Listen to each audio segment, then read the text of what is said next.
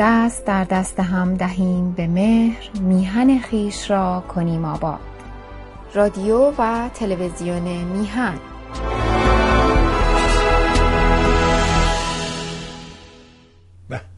با درودی دوباره خدمت یکا یک شما خوبان و نازنینان.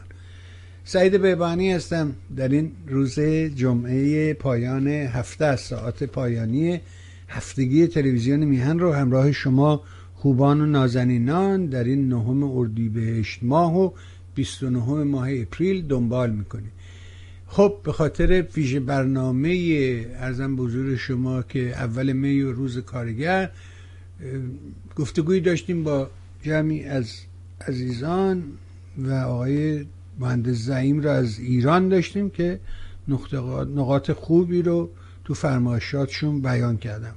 تو خواهش می‌کنم این برنامه رو ببینید و برای دوستان هم بفرستید. لینک رو لایک کن شیر کن. این محبتی است که در حق ما انجام بدید به همین دلیل با قدری تاخیر و زمانی کوتاهتر میریم خدمت آقای آلبرت ازش تش... ممنونیم سپاسگزاریم تشکر می‌کنیم ازش که با همه این اوصاف این فرجه رو به ما داد تا بتونیم از دانش و تجربهش استفاده کنیم. آقا سلام می‌کنم به شما. و خیلی ممنون از اینکه این وقت رو هر چقدر دیر باز هم در اختیار ما قرار دادیم ممنون. خب. با درود, با درود به شما و یکایی که بینندگان و شنوندگان. آخر هفته خوبی رو برای همگان آرزو می‌کنم و که حالا دوشنبه هم که فکر کنم یا یک شنبه اول می میشه نمی‌دونم. نه یک شنبه یک شنبه اول می. بله. بنابراین درود و پیام خودمون رو به تمام کارگران دنیا. اگر معنی هم داره دیگه امروز میفرستیم. بفرمایید. یعنی چی معنی داره؟ خب، معنی بدین معنی که ما در یه دنیای زندگی می‌کنیم که حالا من در همین آمریکا هم وارد مسائل اقتصادی بشم.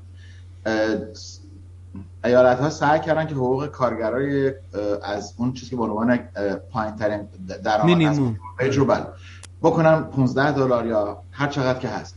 حالا انقدر گرونی شده در اینجا با این بنزین و با اینها دیگه اصلا اون هرچی حقوق این کارگرای بیچاره اضافه شده که دیگه به جایشون نمی‌رسه. بنابراین ما هم اینجا میگیم روز کارگر روز نمی‌دونم آره خیلی وحشتناکه گرانی در نه فقط در اینجا اصلا داره بیداد می‌کنه. جهان رو این گرانی فرا گرفته. اروپا همین وضع داره.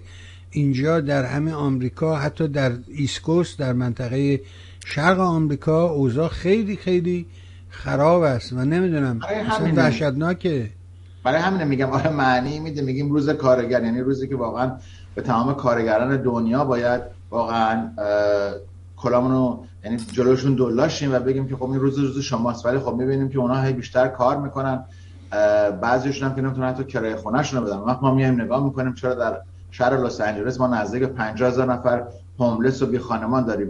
خب داریم در لاس وگاس داریم در ایالت های دیگه هم داریم ولی خب اینجا ذره خوش و هواتر بیشتر میان بیرون. ولی نمی‌دونم آیا معنی آره در فلوریدا هم همین وضع در میامی هم همین وضع.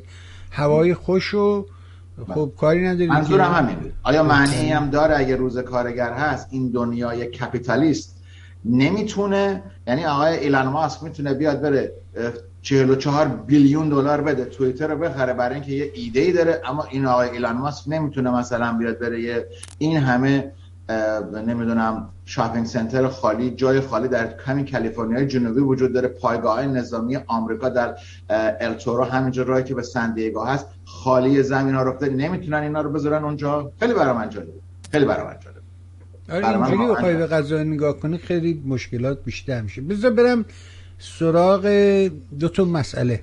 امروز جمعه آخر ماه رمضان است و این تقارن خیلی جالبه که خب به خاطر اینکه ماهای عربی در حال گردشن و هی تغییر می‌کنن و این هستش که حالا تصادفا هولکاست که دیروز بود روز هولکاست امروز روز قدس رو خمینی ملعون اعلام کرد دشمنی با مردم فلسطین نه مردم اسرائیل دشمنی در حقیقت با مردم فلسطین و مردم مستقر در اسرائیل بوده.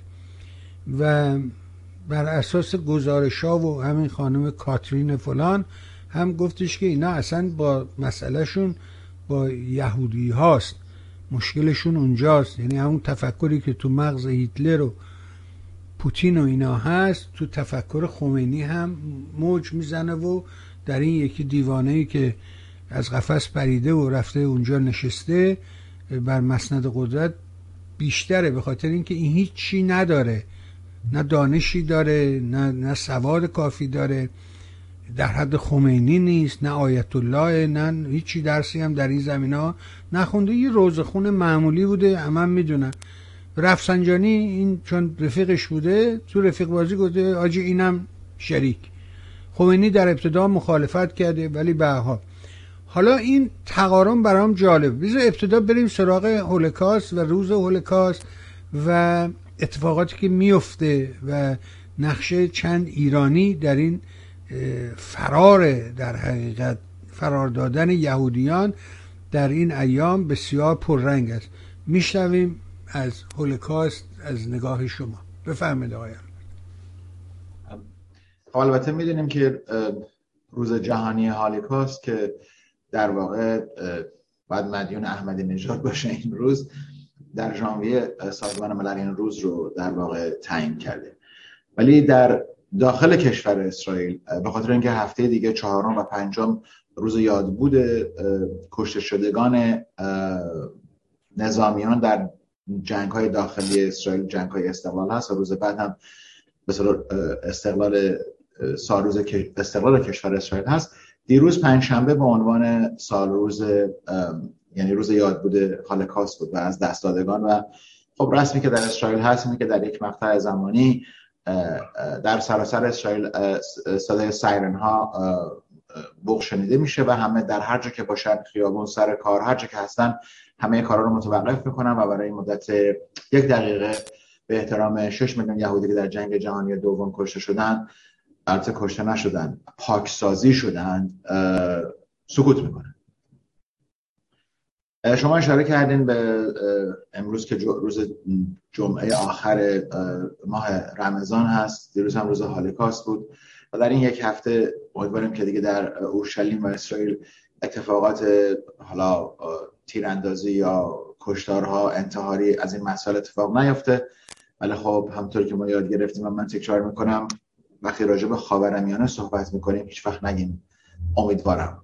بگیم که یه کلمه دیگه استفاده کنیم چون ما هر وقت امیدوار اظهار امیدواری می‌کنیم اتفاقات دیگری میفته در حال من به دو نکته در اینجا اشاره خواهم کرد از نقطه نظر هالوکاست یکی اینکه نقش به نظر من بزرگمرد ایرانی که جان 2400 یهودی رو شدن بیشتر رو نجات داد.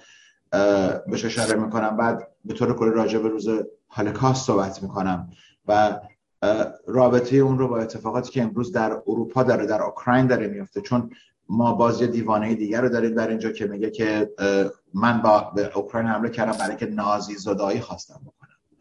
خب، وقتی که رئیس جمهوری کشوری یهودی نخواست وزیرش یهودی منظورم اوکراینه. وقتی شما حمله می‌کنین به اونجا و نمی‌تونین این این نازی زدایی یعنی چی؟ در حال اجازه بدین راجع به این بزرگمرد ایرانی عبدالحسین سرداری صحبت بکنیم. عبدالحسین سرداری خب خیلی راجبش خیلی گفته شده. می‌دونم یه گروهی هم در کالیفرنیا من پارسال باشون آشنا شدم. فیلمی راجع به زندگی ایشون صحبت کردم و مصاحبه هم حتی با خود ایشون با مرحوم عبدالحسین سرداری انجام دادن که در این فیلم نمی‌دونم اگر این فیلم تمام شده باشه اون اطلاعات رو به دست بیارم و در دفعات بعد خدمتتون عرض کنم عبدالحسین سرداری یک دیپلمات مسلمان ایرانی. به زبانهای آلمانی، فرانسه، انگلیسی، فارسی به راحتی صحبت می‌کرد. زمانی که جنگ در اروپا شروع شد و آلمان ها به فرانسه حمله کردن سرداری سفیر ایران در فرانسه نبود. سرداری دیپلمات بود. در پست یک دیپلمات در اونجا خدمت می‌کرد. دستور از تهران اومد که بعد از اینکه در واقع دولت ریشی با آلمان ها کنار اومد و فرانسه رو گرفتن. از تهران دستور اومد که به تهران برگرده. ایشون به تهران بر نگشتن و کارهای سفارت رو به اون نحوی که می‌تونستن انجام بدن. در اون زمان تعداد زیادی از یهودیان ایرانی که در کشورهای مرزی زندگی می‌کردن به خاطر انقلاب روسیه در سال 1917 انقلاب بلشویک ها از اتحاد جماهیر شوروی از اون شهرهای مرزی هم بیرون اومدن رفتن در اروپا زندگی کردن و تعداد زیادی از اینها در فرانسه زندگی کردن. و در واقع صاحب کسب و کار و برنامه های دیگه بودن. عبدالحسین سرداری با خیلی از اینا آشنا بود و موقعیت بعد اینها رو دید. دید که در چه مسائلی هستن. تعداد زیادی از یهودیان ایرانی که در آنجا بودن کمک کرد و برای اینها پاسپورت های ایرانی درست کرد که دیگه در اون پاسپورت ها مذهبشون رو ننوشته, ننوشته بودن. چون در اون موقع هم مذهب رو در اون پاسپورت ها می نوشتن عبدالرزین سرداری بعد از اینکه این کار رو برای تعدادی انجام میده برای تعدادی از یهودی های فرانسه هم این کار رو می‌کنه. و بر اساس مدارکی که به دست اومد عبدالرزین سرداری نزدیک به 2400 نفر یهودی رو از اونجا نجات دادن به ایران فرستادن به کشورهای دیگه فرستادن. و حتی در مقابل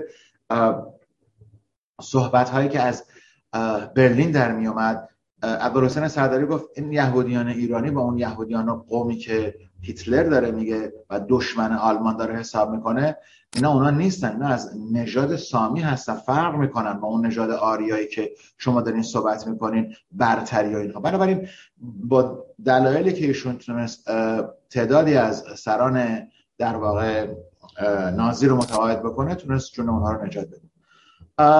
عبدالحسین سرداری بعد از اون بعد از این مسئله به ایران رفت و در از اونجا پست به ایشون به عنوان سفیر در بلژیک انتخاب شد و در سال حالا دقیقا خاطرم نیست کنم 1994 یا موقع ها مرکز سایمن وایزنتال که در لس آنجلس هست به ایشون مدال افتخار داد. از طرف ید که در واقع مرکز یادبود هالکاست در اورشلیم هست از ایشون خواستن این قسمت در فیلمشون هست. من قسمت از فیلمشون رو دیدم ولی فیلم ممکنه هنوز آزاد ریلیس نشده باشه. از ایشون خواستن که تقاضا بکنه که در واقع جز اون لیست در بیاد و ایشون آدم فروتنی بودن و این کار نکردن و متاسفانه در سال 1981 در تنهایی در لندن فوت کرد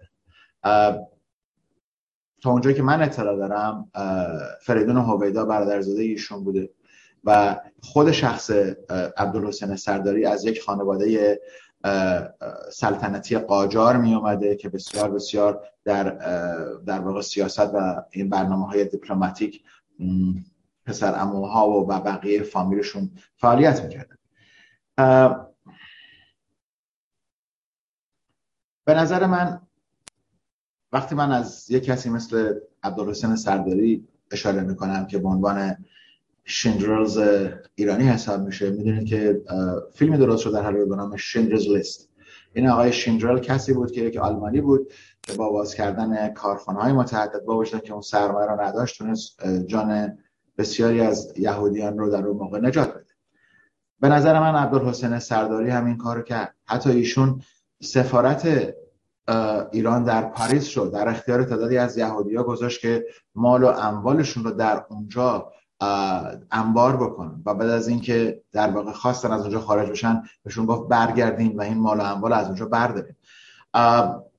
من جای بزرگی برای عبدالحسین سرداری می‌بینم برای اینکه اون به همه ما ثابت کرد که انسانیت مرز نداره. انسانیت مسئله سیاه و سفید نیست. انسانیت مسئله یهودی و مسلمان و مسیحی نیست.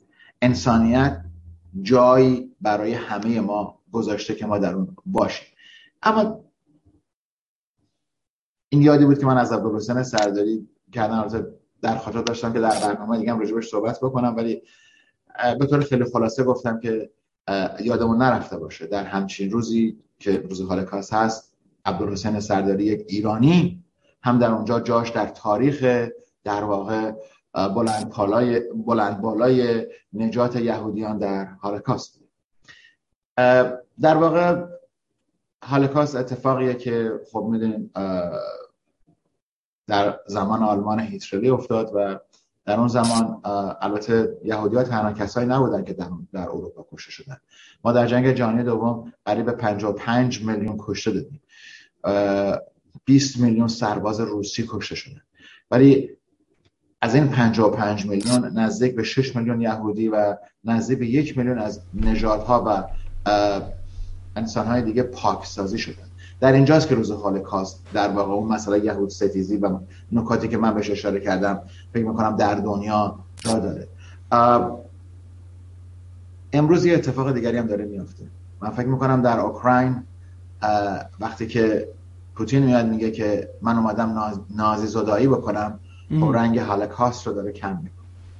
امروز اتفاقی که داره میافته اینه که تعدادی از یهودی هایی که در جنگ جهانی دوم توسط هیتلر و برنامه نازی ها جان به در برده بودن امروز برای بار دوم از اوکراین دارن به اسرائیل مهاجرت می‌کنن برای اینکه بار دیگه می‌بینن جان خودشون در خطره. امروز هم من فکر می‌کنم یک نسل کشی در اروپا هست و اون نسل کشی که پوتین داره بر علیه اوکراینی ها انجام میده. من, فکر... من فکر می‌کنم خب بذار آقای آلبرت اگر اینطوری فکر می‌کنی با توجه به فرصتی که داریم و وقت باقی مونده بپرسم از شما راجع به این گردشی که آمریکا کرد در این مقابل. برای اینکه خیلی آسته حرکت می‌کردن. ولی رفتن اینکه زلنسکی به بایدن گفت آقا خودت بلند شو بیا ببین یا راه دور حرف می‌زنی بلند شو بیا نزدیک ببین. ما دیدیم که بروس جانسون انگلیسی رفت خودش رأسن اونجا آلمانی ها رفتن اونا رفتن. ولی آقای بایدن نرفت بالاخره. ولی هم وزیر دفاع رو فرستاد هم وزیر خارجه رو همزمان با هم روانه کرد و اینا قول دادن آلمانی ها که اصلا گفتن که قرار بود روز اول 5000 تا کلاخود بفرستن که ناگهان امروز چرخیده به داستان تانک ضد موشکای ضد تانک و غیره. این سفر سفر مهمه. این گردش آمریکا به نظر من خیلی نکته مهمیه. نظر شما رو می‌خواستم بشنم بله. من تا 25 دقیقه دیگه در خدمت شما هستم. به خاطر برنامه‌ای که دارم باید برم بیشتر از این دیگه نمی‌تونم. حالا شما خودتون رو تنظیم بکنید اگه من زیاد دارم میگم می‌تونه منو متوقف بکنین. این دفعه اشکال نداره می‌تونه منو متوقف بکنین.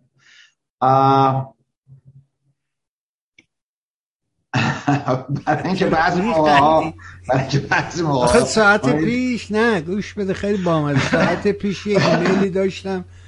از عزیزی که اعتراض که آقا تو میپری وسط حرف مردم. من نمی‌دونم آقای دانش به اوجش که رسید یو تو رفتید وسط داستان. و من به این دوستان فقط اینجا در حضور آقای آلبرت هم میگم که اگر این عزیزان از این نحوه برخورد من ناراحت بودن هیچ دلیلی نداره که تو برنامه شرکت کنن. بنابراین شما نگران این عزیزان نباش. نگران آقای آلبرت و آقای دانش و دیگری آقای سلیمی نباش. اجازه بده که حرفا گفته بشه و اجازه بده که این حرفا شنیده بشود. و حرف اضافه هم گفتنش تکرار دلیل حقانیت نیست. هی تکرار کنیم دلیل حقانیت نیست. بفهمید آقای آلبرت. اینو خواستم بگم. نه کاملا بعضی موقع خب احتیاج هست برای اینکه وقت چون من در برنامه که شرکت می‌کنم در اول توضیحات داده میشه و این نفرم تو گوشمون میاد میگه یعنی به دقیقه که می‌رسیم یا تصویر برمیگرده. در حال پلتفرم تلویزیون میهن برای دوستان بگم که خب قدری فرق می‌کنه و سعید بهبهانی اجازه رو میده که از این پلتفرم از این تلویزیون ما به طور گسترده نظریاتمون رو بگیم. آقای بهبهانی سوالی که کردین بدین من. که جنگ اوکراین دوباره تعریف شد باز تعریف شد. یعنی سفر وزیر دفاع آمریکا و سفر وزیر امور خارجه آمریکا به طور علنی. این نکته بسیار مهمه به طور علنی. جنگ اوکراین با یک فرض اشتباه شروع شد. فرض اشتباه نه از جانب پوتین حتی از جانب دستگاه اطلاعاتی آمریکا که این جنگ سریع اوکراین در ظرف سه روز پنج روز شکست می‌خوره و برداشته میشه میره کنار. چرا این اشکالات پیش اومد؟ زمانی که نگاه می‌کنیم که یک کشوری که حداقل خودش رو به عنوان دومین قدرت نظامی دنیا حساب می‌کرده یا می‌کنه به نظر من هنوز می‌کنه دوچار یک سلسله اشتباهات نظامی و یک سلسله چیزی که ما بهش میگیم استکهاک میدان جنگ شد. اشتباهات نظامی پوتین من پیش درآمد کوتاه رو دارم میگم برای اینکه نکته اساسی در همینجاست که چرا این دو نفر هم به طور علنی کمک های بزرگ نظامی رو کرد. وقتی که ما می‌بینیم یک نیروی نظامی میاد با چهل مایل تانک دوم کشیده داره می‌خواد بره اوکراین رو بگیره تصرف بکنه. یک نیروی پیاده نظام بدون نظم یک سری برنامه های جنگی تنظیم نشده.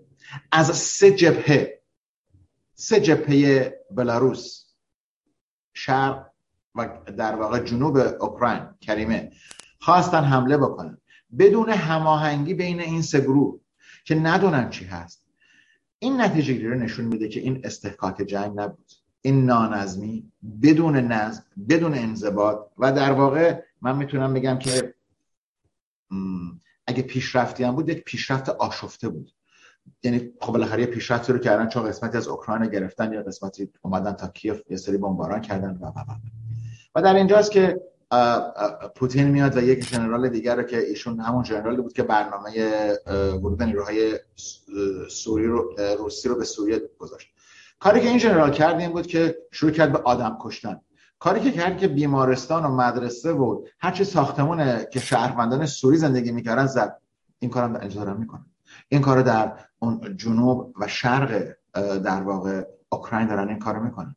امروز دارن در اوکراین نسل کشی می‌کنن. امروز دارن در واقع اون زیربنای اوکراین رو از بین می‌برن. اما یه تفاوتی داره اینجا. تفاوت اینه. نیروی نظامی اوکراین وقتی که مقاومت بیشتری نشون داد و حتی مقاومتی که از نقطه نظر کشته شدن سربازان خودش و جایگزین کردن نیروهای خودش داد این پیام رو به آمریکا و دستگاه اطلاعاتی و نظامی آمریکا داد که ما نه تنها می‌تونیم جلوی روس ها رو بگیریم بلکه می‌تونیم در یک جنگ دراز مدت جلوی روس ها رو بگیریم. چون من برمیگردم به اول صحبت هم گفتم که این جنگ قرار بود جنگ کوچیکی باشه. و می‌تونیم به طور دراز مدت ما جلوی روس ها مقاومت بکنیم.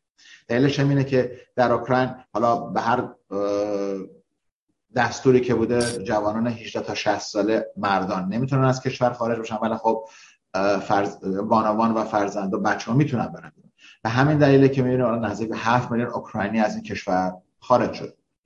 بنابراین در اینجا در این مرحله آمریکا استراتژی خودش رو عوض کرد.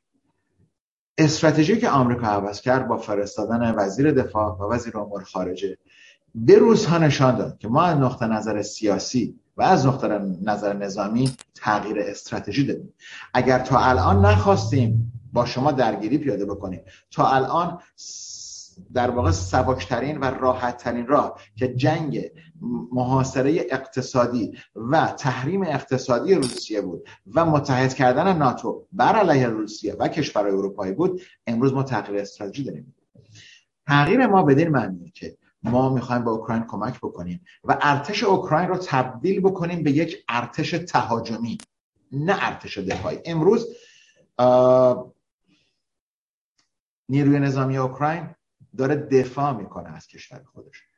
و دستگاه های اطلاعاتی آمریکا و نظامی آمریکا به این پی بردن که نیروهای اوکراینی می‌تونن نه تنها جلوی روس ها رو در اوکراین بگیرن می‌تونن در واقع پیشگیری بکنن از پیشرفت اوکراین نیروهای روسی در اوکراین.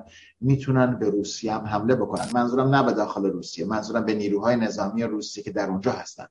برای پس گرفتن اون دو ایالتی که در واقع روس ها گرفتن. بنابراین تغییر استراتژی آمریکا بدین معنی بود که اونها دیدن الان وقت این شده که ما روسیه رو برای همیشه تموم بکنیم. البته من فکر نمی کنم این اتفاق بیفته ولی به نظر من لطمه که به روسیه آمریکایی ها زدن با حضور این دو نفر در اوکراین با وجود اینکه به صحبت های اینها استراق سم می‌شد. بعد دستگاه های اطلاعاتی آمریکا گذاشتن که روسا گوش بکنن به صحبت های پشت پرده این دو نفر با زلنسکی و بقیه که بدونن چیکار دارن بازی می‌کنن. امروز دارن روباز بازی می‌کنن. امروز آقای ببانه این یک دوله این درگیری آمریکا و اتحاد جماهیر شوروی سابق و روسیه در افغانستان نیست. این یک دوئل جنگی بین آمریکا و روسیه. و آمریکایی‌ها می‌خوان برای دفعه آخر در واقع فاتحه روسیه رو بخونن. بدین معنی. اعتبار روسیه رو بین شرکاشون دارن کم می‌کنن. از کجا؟ با شکست دادن نیروهای روسی در داخل اوکراین با متوقف کردن از پیشرفت نظامی نیروهای روسی در اونجا و با اون مسئله که اوکراینی ها دارن از خاک خودشون دفاع می‌کنن. ولی اونها به عنوان یه سری سرباز متهاجم هستن. روزها وقت نتونستن متوجه یک مسئله بشن. و اون این بود که سیستم استالین امروز دیگه کار نمی‌کنه. این جنگ تنظیم نشده بود. نتونستن به اون نحوی که می‌خواستن پیاده بشن. بنابراین من می‌خوام این نتیجه گیری رو اینجا انجام بدم که کاری که آمریکایی‌ها دارن می‌کنن با اون سلاحایی که دارن میفرستن دارن ارتش اوکراین رو به یک ارتش مدرن تبدیل می‌کنن. هواپیماهای بدون سرنشین بدون سرنشین. توپخانه رادار. سه قسمت اساسی یک نیروی نظامی مدرن هست. یعنی با رادار متوجه بشن چه فعالیت نظامی داره انجام میشه. با برنامه‌ای که از طریق توپخانه حمله بکنن از دور بدون فرستادن نیرو. بنابراین سلاحایی که داره وارد میشه قدری طول می‌کشه این سلاح از لهستان وارد خواهد شد. و تأخیری که در این سلاح هست تا آماده بشه و فرستاده بشه این رو برای دستگاه های اطلاعاتی آمریکا و نظامی آمریکا داره تایید می‌کنه که اوکراین می‌تونه جلوی روس ها تا اون موقع بیسته. و آمریکا من همونطوری گفتم می‌خواد اعتبار روسیه رو در دنیا و بین متحدانش من جمله جمهوری اسلامی خود بکنه بی اعتبار بکنه. مسئله مهم برای آمریکا نشان دادن هیچ بودن روسیه نه برای جمهوری اسلامیه برای چینه. برای اینکه روسیه یکی از بزرگترین صادر کنندگان انرژی به چین بوده. بنابراین من فکر می‌کنم از دیدگاه آمریکا اوکراین یک هدف گم شده بود. ولی این هدف گم شده امروز با یک تغییر استراتژیک با یک در واقع من فکر می‌کنم کم خطر بودن برای آمریکا. چرا من میگم کم خطر بودن؟ برای اینکه فراموش نکنید که آمریکا نیرو نداره در اونجا. یک سری اسلحه داره به اوکراینیا میده و کسانی که دارن در اونجا میجنگن. و برای اوکراینی ها تعدادی کشته تلفات داره. پول جنگ هم که خرج جنگ هم که آمریکا داره میده. ولی برای روسا تلفات تلفات جانی تلفات نظامی کم شدن روحیه نظامی نیروهای جنگنده و متلاشی شدن اقتصاد روسیه. و اینکه نمی‌تونه اون اسلحه ها رو جایگزین بکنه. زمانی که پرزیدنت بایدن برمیگردن بعد از این ملاقات اون رقم رو اعلام می‌کنن نشانگر اینه که ما امروز اینجا هستیم که به شما کمک می‌کنه. بنابراین به نظر من سفر بسیار بسیار مهمی بود. مهمترین سفری بود که از جانب یک دولت خارجی انجام شد. البته اگر آقای بایدن خودش حال خوشی داشت و زیاد می‌تونست مسافرت بکنه فکر کنم خودش شخصا می‌رفت در اونجا. ولی خب وزیر امور خارجه و وزیر دفاع آمریکا به نظر من دو شخص مهم بعد از رئیس جمهور آمریکا هستن. این سفر رو بدین معنی بله با اختیارتان این سفر رو بدین معنی شما تحلیل بکنید که آمریکا دست خودش رو مجددا داره به اروپا نشون میده. نیروی خودش رو هم اقتصادی و هم نظامی داره به چینی ها نشون میده. و من در هفته پیش گفتم اقتصاد داخلی چین در مقام 81 قرار. نمی‌تونه با آمریکا برابری بکنه. و امروز اتفاقی که داره میفته اینه که حتی با فرستادن جنرال های جدید به این جنگ و بقیه روس ها متوجه یک مسئله شدن که خطای بسیار بزرگی در جنگ اوکراین کردن و این خطا هیچ رفتی به مسئله استحکاک میدان جنگ یا کمبود نیرو یا در واقع نبودن نیرو, نبودن نیرو نداره. روس ها تجربه یک جنگ متحرک رو نداشتن. من صحبت کردم از یک چهل مایل تانک. این یک نیروی متحرکه که احتیاج داره در جلو در وسط و در عقب در واقع به اینها انرژی رسیده بشه. بنابراین چون اون پشتیبانی داده نشده پوتین دچار مشکلات زیادیه. من فکر می‌کنم امروز تنها کمکی که آمریکا می‌خواد بکنه که با این فشار نظامی روسیه رو سر میز مذاکره بیاره. بفرمایید. حتما. نکته بسیار جالبی توی گفتار شما بود تصادفا و اون اینه که آره تصادفا. و اینکه نوسازی ارتش های همپیمانان سابق شوروی یا نکته که اشاره کردی نکته دقیقی بود. به خاطر اینکه نگاه کنیم می‌بینیم لهستان به عنوان کشور دست که آن روزگار و در حقیقت همراه جز, جز کشورهایی بود که در ابتدا به ناتو پیوست در حالی که پیمان ورشو اصلا ورشو پایتخت لهستان این پیمان در اونجا در حقیقت بسته شد و هم پیمان شدن این کشورها که در مقابل پیمان نظامی ناتو اینا این ور این پیمان رو امضا کردن. اما این که می‌دونیم لهستان الان تانکا و هواپیماهای خودش در اختیار اوکراینیا قرار داده و در ازاش ابزار جنگی نو تحویل گرفته. یعنی مدرن خود این در حقیقت بروز شدن و بروزستان کردن ارتش خیلی خیلی کار درستی بود. اما نکته که بازم به نظر من مشکوکه و اون اینه که چرا این دستگاه های اطلاعاتی و امنیتی آمریکا در حالی که 17 تا سازمان هستن غالبا اشتباه بررسی می‌کنه. اگر مثلا برگردیم به 2011 ماجرای تونس و بن علی همه چیز بر این بودش که بن علی کارش درسته اقتصاد روی چرخه داره حرکت می‌کنه بانک جهانی نگاه کرده ولی ناگهان همه چی فرو ریخت. فکر می‌کنی این ضعف در کجاست؟ آیا این سوال غلطی از شما پرسم شاید یا نه؟ نمی‌دونم. نه سوال غلطی نیست. به نظر من ضعفی وجود نداره. دلیل مسئله مدیریت اون کلمه که من استفاده می‌کنم که تکنوکرات مدیریت کردن سیستم سیاسی. بدین معنی. اون زمانی که در داخل دستگاه اطلاعاتی آمریکا شما حالا به تونس اشاره کردین یا کشورهای دیگه یا در در خور همین این اوکراین. گفتم در ظرف سه روز و پنج روز کیف گرفته میشه.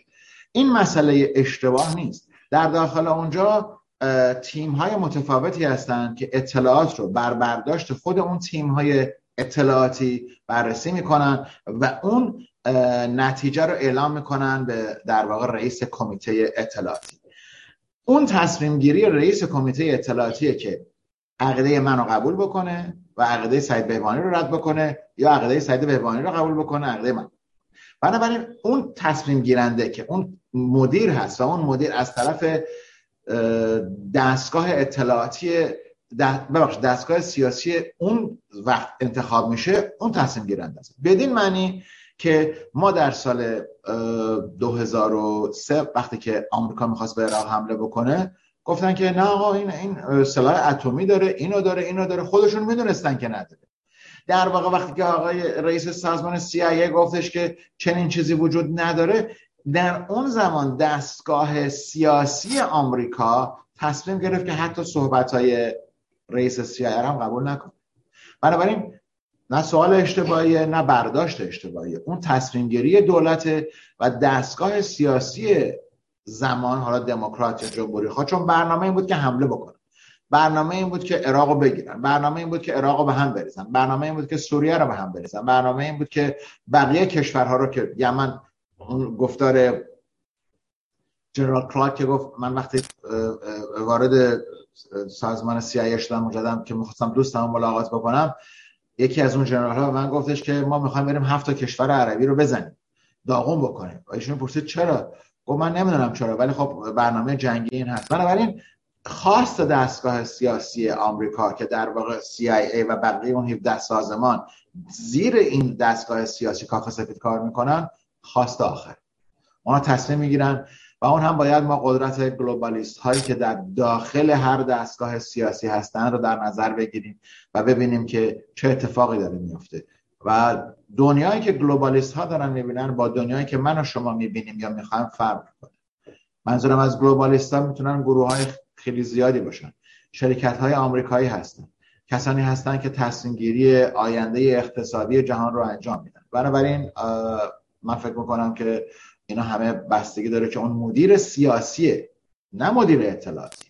مدیر سیاسی که در اونجا داره اون اطلاعات دریافت می‌کنه به چه نحوی اطلاعات رو بگیره چه اطلاعاتی رو رد بکنه و چه اطلاعاتی رو قبول بکنه. بفرمایید.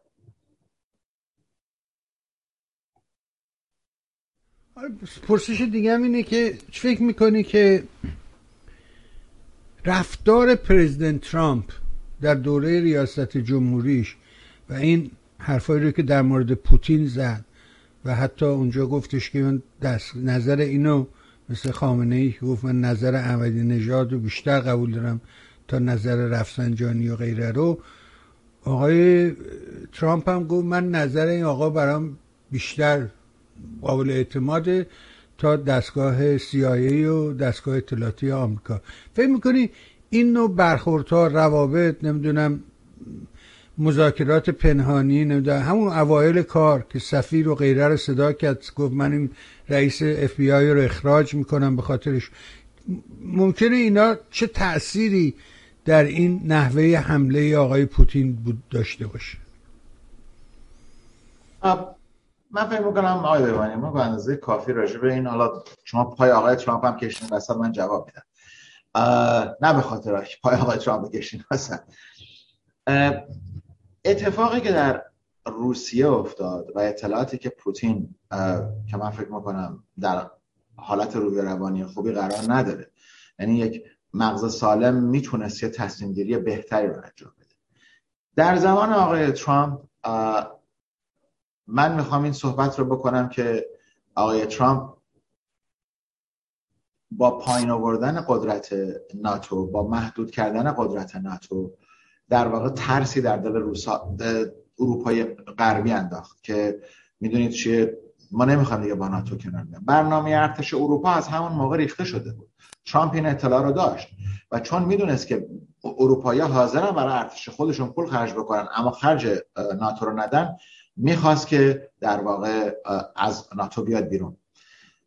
و اون صحبت های حالا شاید بگیم چاپلوس وارانه که ترامپ در رابطه با پوتین می‌کرد به نظر من یه بازی سیاسی ساده بود که از دهان یک شخصی که قرار نبود رئیس جمهور آمریکا بشه ولی یاد گرفته بود که چطور صحبت بکنه خواست ترس در دل اروپا بندازه که ببینید من با پوتین هم انقدر دوست هستم اصلا انقدر بهش اطمینان دارم اطلاعات خودم قبول ندارم در صورت که می‌دونید.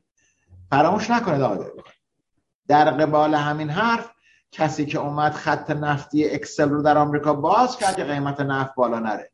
کسی که اومد خط در واقع نفتی جدیدی که روس ها باز کردن رو تحت تحریم قرار داد و به کشورهای اروپایی گفت که انرژی رو از ما بخریم. امروز روس ها یا دیروز یا پریروز روس ها اومدن نفت رو به روی لهستان و بلغارستان و رومانی بستن یعنی گازشون. گفتن ما به شما گفتیم روبل بدین شما نمی‌تونیم پول بدین ما نمیفروشیم بهتون. اینا سه تا از ضعیفترین کشورهای از نظر اقتصادی از غیر از لهستان بلغارستان و رومانی هستن. بنابراین بازی ترامپ بازی کلمات ترامپ به نظر من بازی خوبی بود.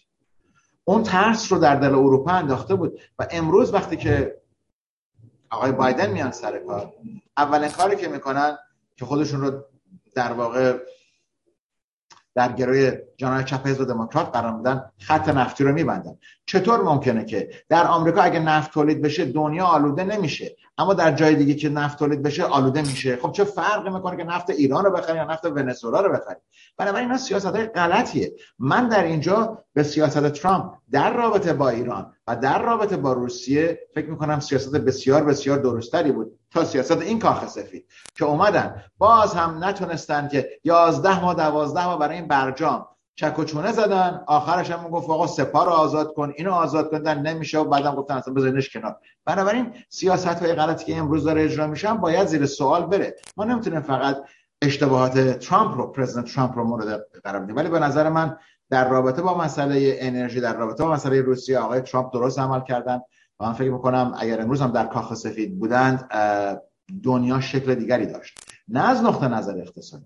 برای اینکه این جنگ حداقل عکس العملی رو عکس العمل اقتصادی بعدی رو که امروز داره پیش میاد که من فکر می‌کنم اروپا امروز در حالت recession رکود اقتصادی هست.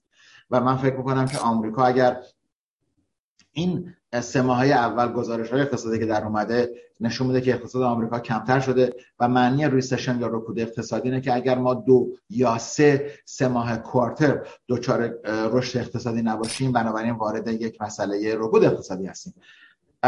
ما نمی‌تونیم در این شهر لس آنجلس یا ایالت کالیفرنیا که روزی یک میلیون بشکه نفت مصرف می‌کنه بنزین تولید میشه از این نفت ها. بنزین با این قیمت ها باشه. اروپا داستان دیگری است اروپا کوچکتره. اروپا وسایل ترن و اتوبوس و سیستم های در واقع حمل نقل شهروندان بیشتری داره. البته مصرف بنزین فقط بابت این مسائل نیست ولی من فکر می‌کنم که روزهای سخت اقتصادی رو اروپایی در پیش خواهند داشت.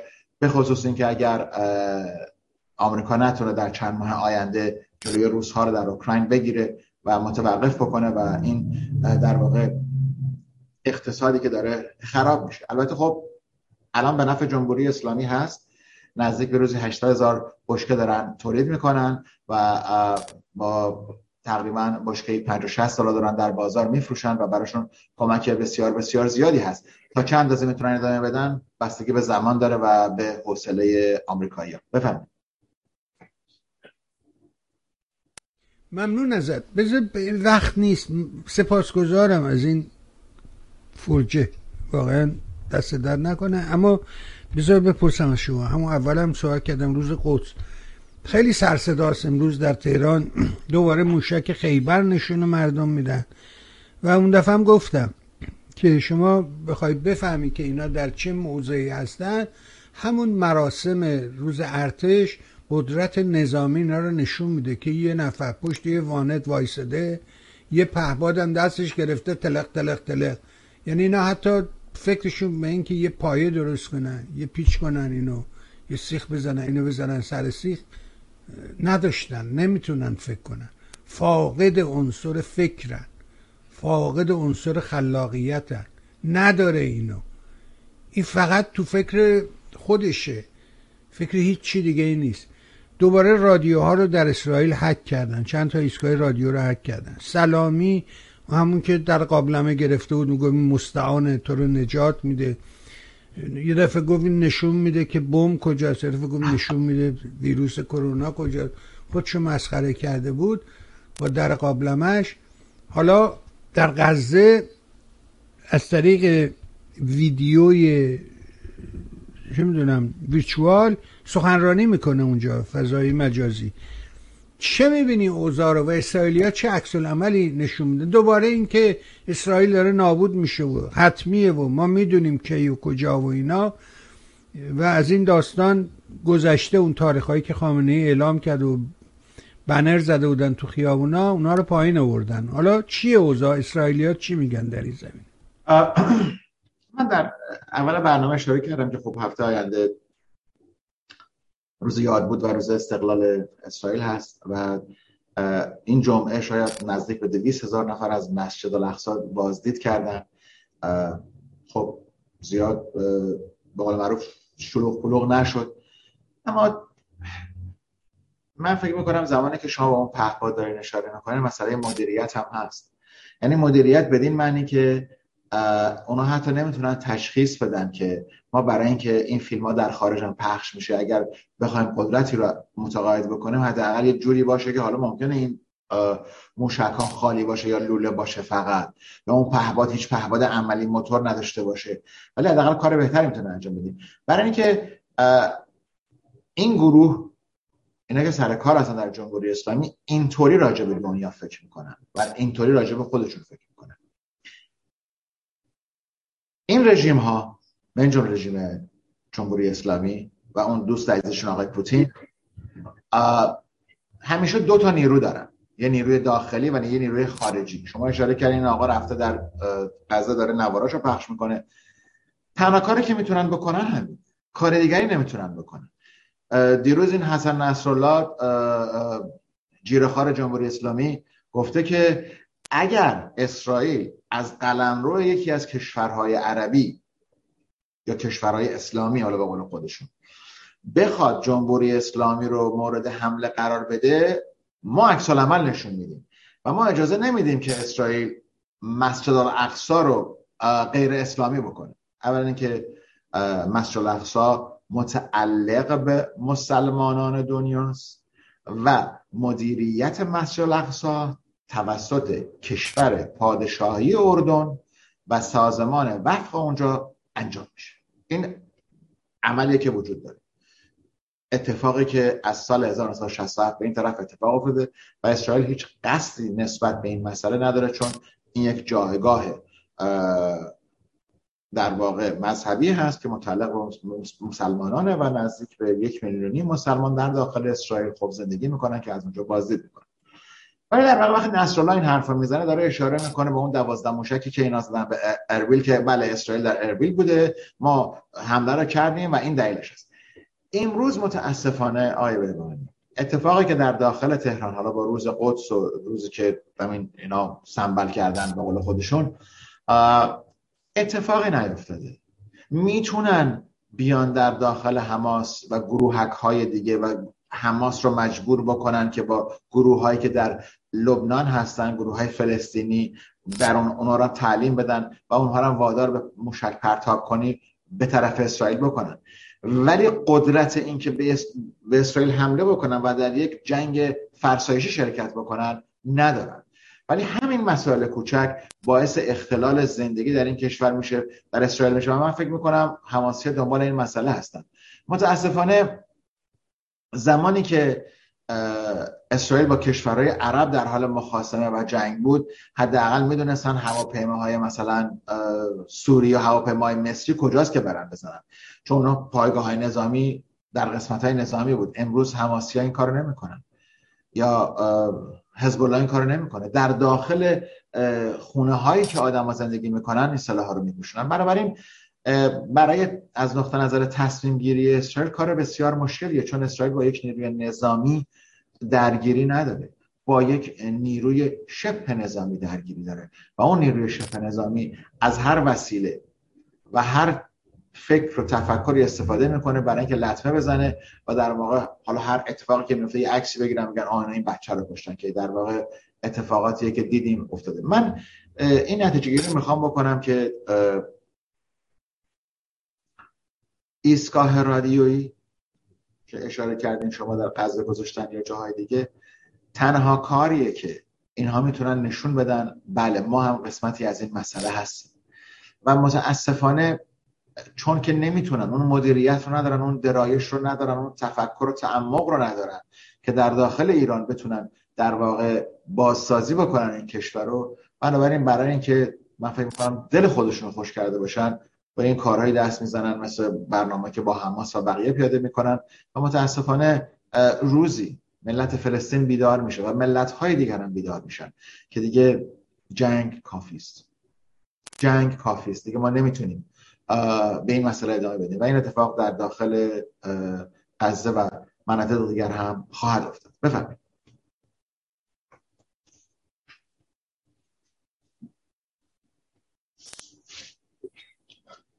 بسیار ممنون و متشکر از شما. سپاس و صد سپاس از همه مهرت و از اینکه این فرجه رو در اختیار ما قرار داری. نهایت سپاس رو ازت دارم و مثل همیشه برای خودت عزیزانت خانواده محترم و گرانقدر پدر و مادر نازنین و همسر بزرگوارت از صمیم قلب آرزوی بهترین دارم تا فرصت دیگه ممنون از شما آیال با سپاس و بدرود. تشکر از شما. بها شنیدیم. فرمایشات آقای آلبرت و امیدوارم این صحبت ها نیست کمکی به ما کرده باشد. اگر این برنامه چون سایر برنامه مورد توجه شما هست مهر کنید و سایت میهن رو به دوستانت معرفی کن. لینک های برنامه رو لایک کنید دکمه share رو بزن subscribe یادت نره. اگر نکردی تا حالا subscribe کن. برنامه ها رو تا ویدیوها لینک ها زودتر به دست شما برسن. می‌دونی که ما تو شبکه های مختلفی برنامه ها رو قرار میدیم از کانال تلگرام تا توییتر و فیسبوک و هر جایی که از دستمون بر بیاد. و بعد هم فایل صوتی رو می‌تونی شما توی SoundCloud و همچنین پلتفرم Anchor هم دنبال کنی. اگه به کانال تلگرام ما بری همه اینها از ویدیو و audio و اصل فایل صوتی همه در کانال تلگرام ما میهن تیوی عدد یک یعنی تلگرام dot me slash میهن تیوی عدد یک. اونجا می‌تونید مراجعه کنید همه برنامه ها رو دنبال کنید. بازم ازت ممنون سپاسگزار تا فرصت دیگه متشکرم.